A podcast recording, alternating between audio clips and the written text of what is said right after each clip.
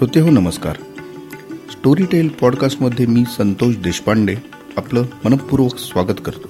Story tail podcast मालिकेतील मराठीतील हे पहिले पॉडकास्ट माझ्या समवेत माझी सहकारी भाग्यश्री ही देखील यात सहभागी आहे. आजच्या या पॉडकास्टमध्ये आपण मराठीतील प्रसिद्ध साहित्यिक संजय सोनोनी यांच्याशी संवाद साधणार आहोत. संजय सोनोनी हे एक चतुरस्त्र प्रतिभा असणारे चिंतनशील लेखक सर्जनशील अभ्यासक आहेत. कथा कादंबरी नाट्य काव्य अशा विविध साहित्य प्रकारात मुक्त मुसाफिरी करणारे हे आघाडीचे आणि वाचकप्रिय लेखक आहेत. स्टोरीटेल ओरिजिनल सिरीजमध्ये त्यांची धोका फराऊचा संदेश अशा ऑडिओ सिरीज सध्या खूप गाजत आहेत. त्यांच्याशी आज आपण गप्पांच्या माध्यमातून त्यांच्या मनातील अनेक गोष्टींची उलगड करून घेण्याचा प्रयत्न करणार आहोत. सोनोनी सर आपलं स्वागत आहे. नमस्कार. आपण चर्चेला सुरुवात करतानाच थोडंसं आपला स्वतःचा आतापर्यंत साहित्य अनुभव व्यक्त करावा अशी विनंती. माझा साहित्य प्रवास चालू झाला वयाच्या अकराव्या वर्षी. खरं म्हणजे लोकांचं कवितेमधनं सुरुवात होते माझी नाटकापासून सुरुवात झाली. त्यानंतर आतापर्यंत मी जवळपास अठ्ठ्याऐंशी पुस्तकं लिहिली त्याच्यामध्ये साठ कादंबऱ्या आहेत. इंग्रजी भाषेतही मी सोळा कादंबऱ्या लिहिल्या आठ नाटकं लिहिली. मुलांसाठी सुद्धा मी भरपूर लेखन केलं. आणि वैचारिक भाषेचं मूळ ओरिजिन ऑफ लँग्वेज तेही संशोधन माझं प्रचंड गाजते सध्या. आणि आतापर्यंत कादंबऱ्या ज्या आहेत त्या कादंबऱ्यांमध्ये सुद्धा ऐतिहासिक आहेत पौराणिक आहेत तत्वज्ञानावर आहेत सामाजिक आहेत. आणि आंतरराष्ट्रीय राजकीय थरार कथा ज्या म्हणतो म्हणतो आपण त्याला त्या मराठीतच नव्हे तर भारतामध्ये पहिल्यांदाच लिहिण्याचा हे माझ्याकडे तर क्रेडिट मला मिळतंच. म्हणजे वैद्यकीय कादंबऱ्या सुद्धा मी लिहिल्या थेंब थेंब मृत्यूसारखा एड्स वर्षी ती पहिली कादंबरी होती. तशा अनेक कादंबऱ्यातून वाचकांना दरवेळेस काहीतरी नवीन देत गेलो स्वतःचा शोध करत गेलो आणि तो चालूच आहे. पण एवढे साहित्य प्रकार एक व्यक्ती किंवा एक लेखक हाताळू शकतो हे फारच तसे दुर्मिळ उदाहरण आहे. तर हे तुमची आवड म्हणून का वाचकाची गरज म्हणून किंवा कशात हे सुस्त कसं आणि घडतं कसं? खरं म्हणजे माझ्यामधली अनावर जिज्ञासा जी आहे जीवनाबद्दलची असेल जीवनाला विश्वाला भेडसावणारे प्रश्नांबद्दलची असेल आणि त्यातनं उत्तरं शोधण्याची जी एक आंतरिक प्रेरणा म्हणू आपण त्याला ती खरं लेखनाची मूळ प्रेरणा. त्यामुळे आता इंदिराजींचा खून झाला. प्रश्न पडले खूप. जे गोष्टी वृत्तपत्रात येतात सीबीआय किंवा स्पेशल इन्व्हेस्टिगेशन टीमच्या माध्यमातून येत असतात. ते सुद्धा काही पूर्ण उत्तरं देऊ शकतात असं नाही. मग ते उत्तरं शोधण्यासाठी आता उत्तर शोधायला मी स्वतः तर काही uh, तिथे जाऊ शकत नाही. म्हणजे ते त्यांच्या तपास प्रक्रियेमध्ये. परंतु जे एक सामान्य माणूस म्हणून मला जे प्रश्न पडत गेले ते मी माझ्याच कल्पनाशक्तीने त्याच्यावर माझी माझी उत्तरं शोधत गेलो आणि त्यातनंच काही कादंबऱ्या साकार झाल्या. त्यामुळे असं होतं की बाहेरून येत नाही ते. ते आतूनच आपल्याला एक जिज्ञासा निर्माण होते आणि मग त्या प्रश्नाला भिडायची प्रेरणा येते त्या प्रेरणेतून लेखन होतं. आणि त्या जिज्ञासेला मी मर्यादा कधीच घातली नाही. म्हणजे एक विशिष्ट प्रकार म्हणजे इतिहासावरच करायचं किंवा फक्त आंतरराष्ट्रीय थ्रिलर्सवरच करायचं किंवा फक्त सामाजिक करायचं किंवा फक्त प्रेमकथा लिहायच्या असं मी बंधन घातलं नाही. मला वाटतं असं कोणत्याही लेखकाने खरं म्हणजे बंधन घालूनही घेऊ नये मुक्त राहावं. म्हणजे तुम्ही शेवटी साहित्य असं माध्यम आहे हे त्यातनं शेवटी तुम्ही काय करताय? तुम्ही जीवनाचा शोध घेताय. म्हणजे थ्रिलर असेल ऐतिहासिक कादंबरी असेल त्या कॅरेक्टर्स असतील त्यातले त्या कॅरेक्टरचे व्यक्तिमत्व असतील त्याला भेडसावणारे प्रश्न असतील त्या प्रश्नांची उत्तरं शोधायचा आपण त्यातनं प्रयत्न करत असतो. आणि त्यातनं मग लेखन होत राहतं. ते काही जाणीवपूर्वक अमुकच करायचं आणि तमुक करायचंच नाही असं काही ठरवून मी केलं नाही. त्याच्यामुळे ते आज दिसताना असं दिसतंय की व्हरायटी ऑफ रायटिंग परंतु प्रत्यक्षात असं म्हणता येईल की माझं सारं साहित्य म्हणजे जीवनाचा अविरत चालणारा शोध आहे. पण हे साहित्य संस्कार कसे आपल्यावरती झाले? माझ्या वडिलांमुळे झाले असं म्हणावं लागेल. त्यांना वाचनाचा प्रचंड छंद होता आणि मला अगदी लहानपणापासून त्यांनी कोणतंही बंधन न घालता की मुला मुलगा आहे लहान आहे अजून हे वाचू नको ते वाचू नको हे जे नॉर्मली आपल्याकडे आई वडील बंधनं घालतात तसं बंधन सुद्धा त्यांनी मला घातलं नाही. माझे शिक्षक रागवायचे पण माझे वडील त्यांना सांगायचे की माझा मुलगा वाचतोय ना हे सगळ्यात महत्वाचं. आणि मग ते वाचून कल्पनाशक्ती जी होती अल्पस्वल्प ती तीही विकसित होत गेली. कारण वाचनातनं त्यानंतर आमच्या गावात कीर्तने खूप व्हायची. कीर्तनही ऐकायला जायचो. काही काही बुवा म्हणजे इतके रसाळ कीर्तनं करायचे की त्यातनं जी एक शैली असते सांगण्याची शैली ती सुद्धा विकसित होत गेली आणि ती होता होता होता होता आपणही काय लिहू शकत नाही. यातनं मग ते पहिलं नाटक लिहिलं गेलं. अशा रीतीने तो प्रवास सुरू झाला. सर आता माझ्यासोबत माझी कलिग आहे भाग्यश्री नवीन पिढीची आहे. त्याच्यामुळे ऑडिओ बुक्स हा एक ट्रेंड नवीन सेट होतोय. आणि विशेषतः तरुणांमध्ये तू पण ऐकत असशील हो कदाचित बरोबर. तरुणांमध्ये ते भलतेच लोकप्रिय आहे सध्या. आणि हा प्रकार सुद्धा आपण हाताळलेला आहे हाताळत आहात. आणि आपले अनेक ऑडिओ बुक्स प्रसिद्ध आहेत. स्टोरी टेलवरचे ओरिजिनल्स सध्या टॉपला आहेत. तर ऑडिओ बुक्स ह्या ट्रेंडकडं हा लोकप्रिय का होतोय रसिकप्रिय का होतोय याच्याकडे आपण कसं बघाल? किंबहुना वाचकाचा श्रोता होतोय. ही प्रोसेस म्हणून आपण याच्याकडे कसं पाहाल? कसं आहे की श- पूर्वी श्रोतेच होते. श्रोत्यांचे वाचक झाले. आणि वाचक पुन्हा श्रोते होण्याकडे वाटचाल करत आहेत असा हा ट्रेंड आहे. प्रिंटिंग माध्यम जे आलं म्हणजे गटनबर्गने पहिला प्रेस काढला छापाईची कला आली आणि लिखित स्वरूपामध्ये साहित्य भरपूर लोकप्रिय होत गेलं. आणि ऐकण्यासाठीची मात्र साधनं नव्हती. म्हणजे टेप रेकॉर्डर्स असतील हे असतील सगळे उशिरा उशिरा येत गेले. त्याच्यामुळे तो ऐकण्याचा ट्रेंड जरा मागे पडला. म्हणजे गाणी ऐकण्यापुरता तो ट्रेंड मला वाटतं राहिला. याच्या पलीकडे तो ट्रेंड कथा कादंबऱ्या ऐकण्यासाठी तो काही फारसा वापरला गेला नाही कारण त्याच्या एक मूलभूत मर्यादा होत्या. परंतु आता जर आपण पाहिलं तंत्रज्ञान एवढं पुढे गेलं आहे की ते तुम्ही हातातल्या छोट्याशा मोबाईलच्या इन्स्ट्रुमेंटवर सुद्धा ऐकू शकता. तर हा ट्रेंड जो माणसाची मूलभूत जी साहित्याबद्दलची संकल्पना आहे की ऐकणं आणि सांगणं सांगण्याची मूलभूत उर्मी ही माणसामध्ये आदिम काळापासून आहे. म्हणजे आपण जर पाहिलं की धार्मिक साहित्य असेल पुरातन काळातलं मिथक कथा असतील लोककथा असतील दंतकथा असतील या सगळ्या मौखिक परंपरेनेच म्हणजे एक पिढी दुसऱ्या पिढीला सांगते दुसरी पिढी त्याच्या पुढच्या पिढीला सांगते अशा पद्धतीने चालत आल्यात. साहित्याच्या जाणीवा आताच्या तरुण पिढीमध्ये जास्त प्रगल्भ आहेत. परंतु ऑडिओ माध्यमामध्ये जेवढा कन्व्हिनियन्स आहे आता तो कन्व्हिनियन्स छापील किंवा प्रिंट मीडियामध्ये तो तेवढा कन्व्हिनियन्स नाही. म्हणजे तुम्ही ऑडिओ जे आहे कुठेही ऐकू शकता. मित्रांबरोबर ऐकू शकता. पाच दहा जणं वीस जणं बसून सुद्धा आणि ते एन्जॉय करू शकता.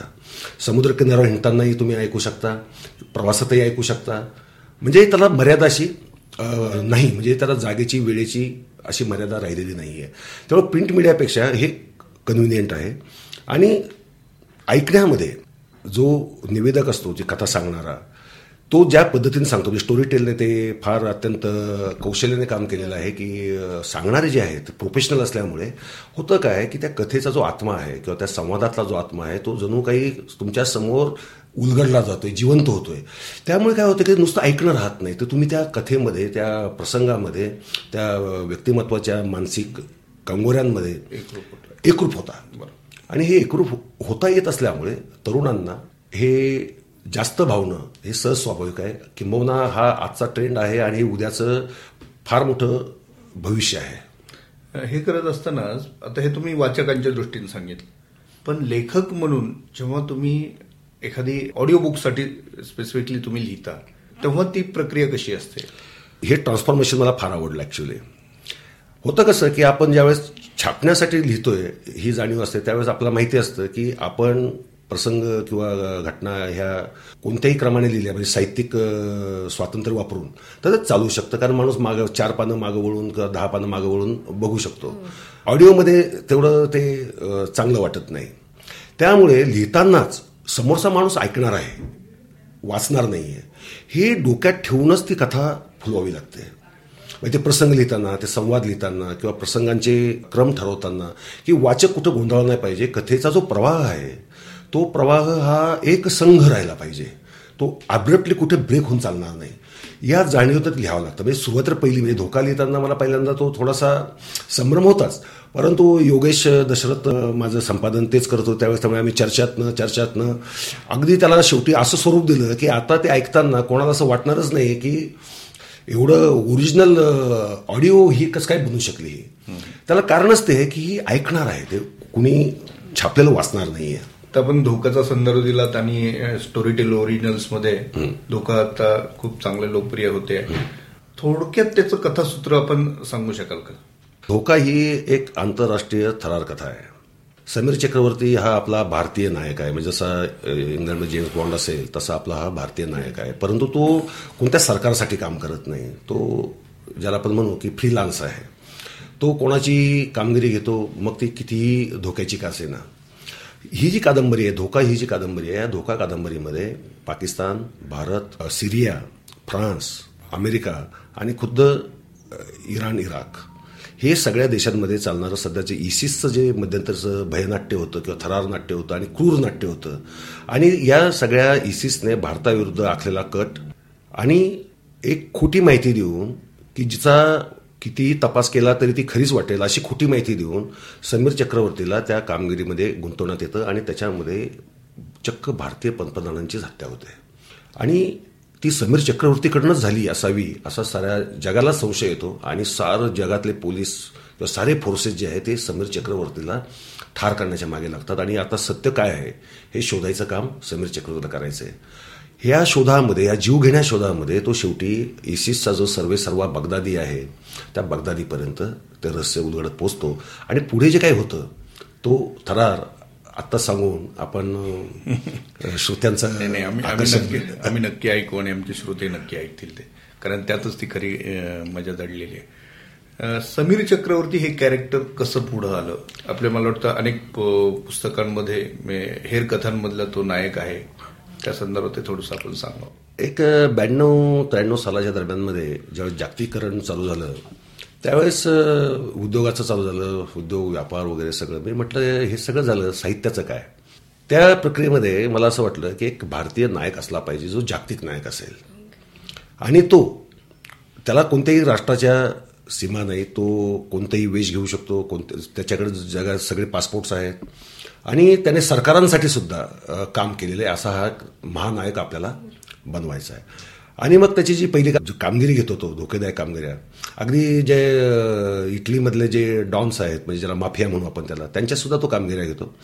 आणि अशा कादंबऱ्या लिहाव्यात असं मला वाटलं आणि मग त्यास लेखन मी चालू केलं. आणि पहिल्याच कादंबरीला एवढं यश मिळालं की लागोपाठ जवळपास आठ कादंबऱ्या मी त्या लिहिल्या. आणि त्याच्या अनेक आवृत्त्या झाल्या. वाचकांना तो हिरो खूप आवडला. त्यामुळे एक भारतीय नायक असू शकतो आणि तो आपल्याला नेहमी जेम्स बॉन्ड माहिती आहे बाहेरचे सगळे परदेशातले नायक माहिती आहेत. आता भारतीय नायक सुद्धा जगामध्ये फार मोठ्या प्रमाणावर आंतरराष्ट्रीय राजकारणात कट कारस्थानात भाग घेऊन आपली छाप पाडू शकतो. ही कल्पनाच भारतीयांच्या दृष्टीने एवढी विलक्षण होती की त्यांना तो आवडणं स्वाभाविक होतं कारण प्रत्येक नागरिक जो भारतीय आहे आणि ज्याचं भारतावर प्रेम आहे त्याची जी मनातली जी भावना असते ती भावना ह्या समीर चक्रवर्तीच्या रूपाने त्या कॅरेक्टरच्या रूपाने ती बाहेर आली. आता ही ब्लॅकमेल कादंबरी अक्षरशः अमेरिकेच्या पंत राष्ट्र राष्ट्राध्यक्षांच्या वर कोसळलेल्या संकटाला हा कसा दूर करतो आपला भारतीय समीर चक्रवर्ती यावरती कथा आहे. ती खूप लोकांना भावून गेली. आता समीर चक्रवर्ती जो आहे हा असा नायक आहे की या नायकाला नैतिकतेचं बंधन नाही पण तो सगळ्यात जास्त नैतिक आहे. म्हणजे पेशा सत्ताचा असा आहे की तिथे त्याला खोटं बोलणं खोटी खोट्या कटकारस्थानं उत्तर देताना स्वतः प्रतिकारस्थानं बनवणं माणसं मारणं जीवघेणे हल्ले पचवणं आणि त्या बदल्यामध्ये समोरच्याचा विध्वंस करणं. हे सगळं करत असताना सुद्धा त्याच्यामध्ये बसलेला जो एक भारतीय माणसाच्या मनातली जी एक संकल्पना असते सतसत विवेक बुद्धी आपण ज्याला म्हणतो ती त्याच्यामध्ये मात्र सतत जागरूक आहे. त्यामुळे तो भारताच्या विरुद्धचे कोणतेही कामगिरी स्वीकारत नाही किंवा महिलांच्या बाबतीतला तो अत्यंत उदार त्याचा दृष्टिकोन आहे तो कधी कोणाचा गैरवापर करण्याचा प्रयत्न करत नाही. म्हणजे जसं शोपीस असतो जेम्स बॉन्डच्या कथांमध्ये महिला या शोपीस असतात. आपल्या समीर चक्रवर्तीच्या बाबतीत मात्र तसं होत नाही. म्हणजे कथांमध्ये तसं मी जाणीवपूर्वक होऊ दिलं नाही. तिथे महिलांना सुद्धा त्यांचं एक स्वतःचं स्वातंत्र्य आहे. त्यांचं स्वतःचं व्यक्तित्व आहे. स्व स्वतंत्र पर्सनॅलिटी आहे. त्यातून कथा जास्त वेगाने फुलते. उदाहरण धोकामध्ये ज्या स्त्रीवर तो प्रेम करतोय फ्रेंच स्त्रीवर ती ऍक्च्युली इसिसचीच हेर असते एवढं असूनही त्याचं सगळं काळकुट्ट रूप समोर येऊन सुद्धा तो तिला ठार करायचा विचार करू शकत नाही. म्हणजे प्रेमाची जी एक काय म्हणू आपण त्याला एक अंतिम त्यागाची एक परिणती असते किंवा सीमा असते ती सुद्धा तो त्या स्थितीत सुद्धा तो पाळतो. मला असं वाटतं की थरार कादंबऱ्या ज्या आहेत त्याच्यातनं सुद्धा आपण समाजाला वाचकांना श्रोत्यांना फार काही चांगल्या गोष्टी देऊ शकतो. म्हणजे ते नुसतं मनोरंजन राहत नाही. त्या मनोरंजनातनं एक हिडन संदेश जो आहे म्हणजे तो सटल असतो तो अर्थातच. कारण आपण काही उपदेशकर्त्याच्या भूमिकेत जात नाही कादंबरी लिहित असताना. तो आपोआपच कथेच्या फ्लोमधनं कॅरेक्टर्समधनं जातो. ह्याचबरोबर धोका बरोबरच फरवचा संदेश हे सुद्धा ओरिजिनल सध्या गाजत आहे त्याच्याबद्दलही आपण थोडंसं अनुभव नक्की सांगा. आता धोकाच्या अत्यंत विपरीत बॅकड्रॉपवरची ही कादंबरी आहे. म्हणजे आजपासून साडेचार हजार वर्ष पूर्वीच्या काळामध्ये सिंधू संस्कृती ज्यावेळेस अत्यंत वैभवाच्या शिखरावर होती सिंधू संस्कृतीमध्ये मोठ्या प्रमाणावर उत्पादन होत होती. आणि त्याचा जो व्यापार आहे तो सुदूर असिरिया अक्काड इजिप्त या देशांशी चालत होता. या काळातली ही कथा आहे. नवीन नवीन धर्म म्हणत होते त्या काळामध्ये. अनेक रानटी टोळ्या पण वावरत होत्या या सगळ्या विशाल भूभागामध्ये. अशा भूभागातनं संकटावर मात करत आपले व्यापारी एवढ्या दूरपर्यंत जात होते. ही इतिहासाने सिद्ध केलेली बाब आहे. या पार्श्वभूमीवर मी असा विचार केला की एक भारतीय आहे मेलुहाचा नागरिक आणि तो व्यापाराच्या निमित्ताने इजिप्तला जातो आणि इजिप्तमध्ये तिथली जी अंतर्गत यादवी आहे त्या यादवीमध्ये तो सापडतो. तिथे राजाचा धर्म आणि लोकांचा धर्म याच्यामध्ये संघर्ष होतो आणि उठाव होतो. आणि त्या संघर्षातनं तो तिथली जी राजकन्या आहे हिला तिच्या प्रेमात पडून तिची प्राप्ती कशी करतो अशा स्वरूपाची ती कथा आहे. नंतर त्याला मुलगाही होतो सीध आपल्या कादंबरीचा खरा नायक. आणि तो सीधला घेऊन म्हणजे आता बलजोत जो नायक आहे तो म्हातारा झाला आहे मुलगा तरुण झाला आहे पराक्रमी आहे. आणि त्याचा जो भाऊ आहे तिथे स्थायिक झालेला व्यापाराच्या निमित्ताने असिरियामध्ये तो त्याला अर्जंट संदेश पाठवतो.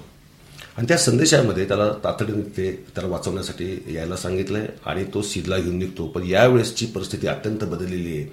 आणि तो एवढा जीवघेणा संघर्षाचा प्रवास होतो. तरी सीत प्रवास करून शेवटपर्यंत आपल्या काकाला वाचवतो. दुष्ट जो फराव असतो त्यावेळेचा नेफेरका म्हणून त्याला मारतो. आणि पारतंत्र्यात गेलेले आकाडचे लोक आसिरियाचे लोक आणि खुद्द इजिप्तचे लोक यांना कसं वाचवतो याची अत्यंत ती विलक्षण थरारक अशी कथा आहे. नाही नाही बिलकुलच कारण सध्या ह्या दोन्ही कथा अत्यंत लोकप्रिय होत आहेत ओरिजिनल्सवरती श्रोत्यांना नक्की त्या ऐकायला आवडेल. थोडक्यात लेखकच नव्हे तर एक प्रकार वक्ता पण तुम्ही होत असताल. तुम्ही तुमचं लेखनच जेव्हा बोलतं तेव्हा तुम्ही त्या अर्थी वक्तेही असता. असंच तुम्हाला म्हणायचं आहे का? अगदी बरोबर आहे. कारण शेवटी लेखक वाचकाशी श्रोत्याशी कधी लेखणीच्या आपल्या छापील माध्यमातून तर कधी श्रवणाच्या माध्यमातून त्याच्याशी संवाद करत असतो. हा जो संवाद आहे ऑडिओमधला हा जास्त महत्त्वाचा असा आहे की आपला जो निवेदक असतो तो निवेदक म्हणजे जणू काही लेखकाचा जो हृदगत त्याच्या मनातलं ज्या भावना आहेत त्या पात्रांबद्दलच्या प्रसंगाबद्दलच्या जो स्टोरी टेलिंग करतोय स्टोरी टेल नाव हेच फार सुंदर नाव आहे की तो सांगतोय म्हणजे एका जुन्या काळामध्ये जशी आजी आपल्या नातवाला गोष्टी सांगते अगदी रंगवून रंगवून सांगते अशा पद्धतीने आपण श्रोत्याच्या अगदी त्याच्या मनाशी त्याच्या मनातल्या कल्पनांशी आपण पात्रांची निर्मिती करतो घटनांची निर्मिती करतो आणि जणू काही श्रोता त्या घटनांमध्ये सामील होतो. म्हणजे तो नुसता ऐकणारा राहत नाही मग त्यावेळेस. तो त्या घटनांमधला एक स्वतःच पात्र बनून जातो. आणि कोणाची ना कोणाची तो एवढ्या ह्या गोष्टी खिळून ठेवतात त्याला. खिळून ठेवतात.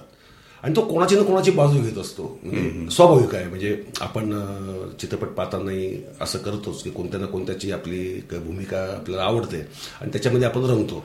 त्याच्यामुळे काय होतं की तो एक असा एक विचित्र बुद्धिबाचा डाव बनून जातो की श्रोता हा त्या कथानकातला नुसता भाग बनत नाही की त्याला त्याच्या सुद्धा कल्पना जागा होतात त्याला असं वाटतं की माझ्या मला जो नायक आवडतो त्याने असं केलं तर बरं होईल तसं केलं तर बरं होईल. आणि तसं त्याला झालं तर जास्त आनंद होतो. तसं नाही झालं तरी असं का नाही असं व्हायला पाहिजे होतं. म्हणजे त्याच्या कल्पनाशक्ती सुद्धा अत्यंत जाग्या होतात. आणि मला असं वाटतं की साहित्याचं लक्षण हेच आहे की श्रोता जो आहे किंवा वाचक जो आहे शेवटी तो सुद्धा प्रगल्भ व्हायला पाहिजे. त्याची कल्पनाशक्ती सुद्धा फुलारायला पाहिजे. आणि श्रवणाच्या माध्यमातून हे जास्त सोपं होतं. कारण मुळात ही श्रवण ही एकाकीपणाची गोष्ट नाही आहे वाचन एकाकीपणाची गोष्ट असते. म्हणजे ते कोणताही वाचक एकटाच वाचत असतो नेहमी. पण श्रवण करताना तो एकटा नसतो. त्यामुळे ते मला जास्त महत्वाचं वाटतं. संजयजी स्टोरी टेलमध्ये आपले दोन्ही ओरिजिनल्स जे आहेत धोका आहे फरावचा संदेश आहे आणि त्याचबरोबर मला वाटतं लवकरच आणखी एक खजिना तुम्ही आमच्यासमोर घेऊन येणार आहात. त्याबद्दल आपण बोलूया पुढे. पण आजच्या भागात मला वाटतं आपण ह्याच नोटवर थांबू की श्रोत्यांनो पूर्वी एक असा संदेश दिला जायचा की वाचते व्हा. तर आता तुम्ही त्याच धर्तीवरती कुठला संदेश देऊ इच्छिला आपण ऐकते व्हा. इथून पुढे ऐकणं हेच महत्त्वाचं राहणार आहे. सर्व श्रोत्यांना मी विनंती करेल आग्रह करेल किंबहुना की ऐकायला आपण आता इथून पुढे शिकलं पाहिजे. आणि जीवनाचे अनेक जे पदर आहे साहित्यिकांनी अनेक साहित्यिकांनी उलगडलेले माझे असतील अनेक इतरही जे साहित्यिक आहेत त्यांचे असतील ते ऐकावेत आपण प्रगल्भ व्हावं विचारी व्हावं आणि आयुष्यात सुखी व्हावं आनंदी व्हावं. धन्यवाद सर. अत्यंत मनमोकळे आपण गप्पा आमच्या श्रोत्यांसोबत शेअर केलेल्या आहेत. आपण गप्पा आपल्या गप्पा नक्कीच त्यांना आवडलेल्या असतील. आणि याच्यातनं एक चांगली कल्पना आणखी सक्षमपणे पुढे जाईल आणि नव्या पिढीला एक नवी दिशा आपण त्यातनं नक्की देऊ शकू असा मला या प्रसंगी विश्वास वाटतो. धन्यवाद.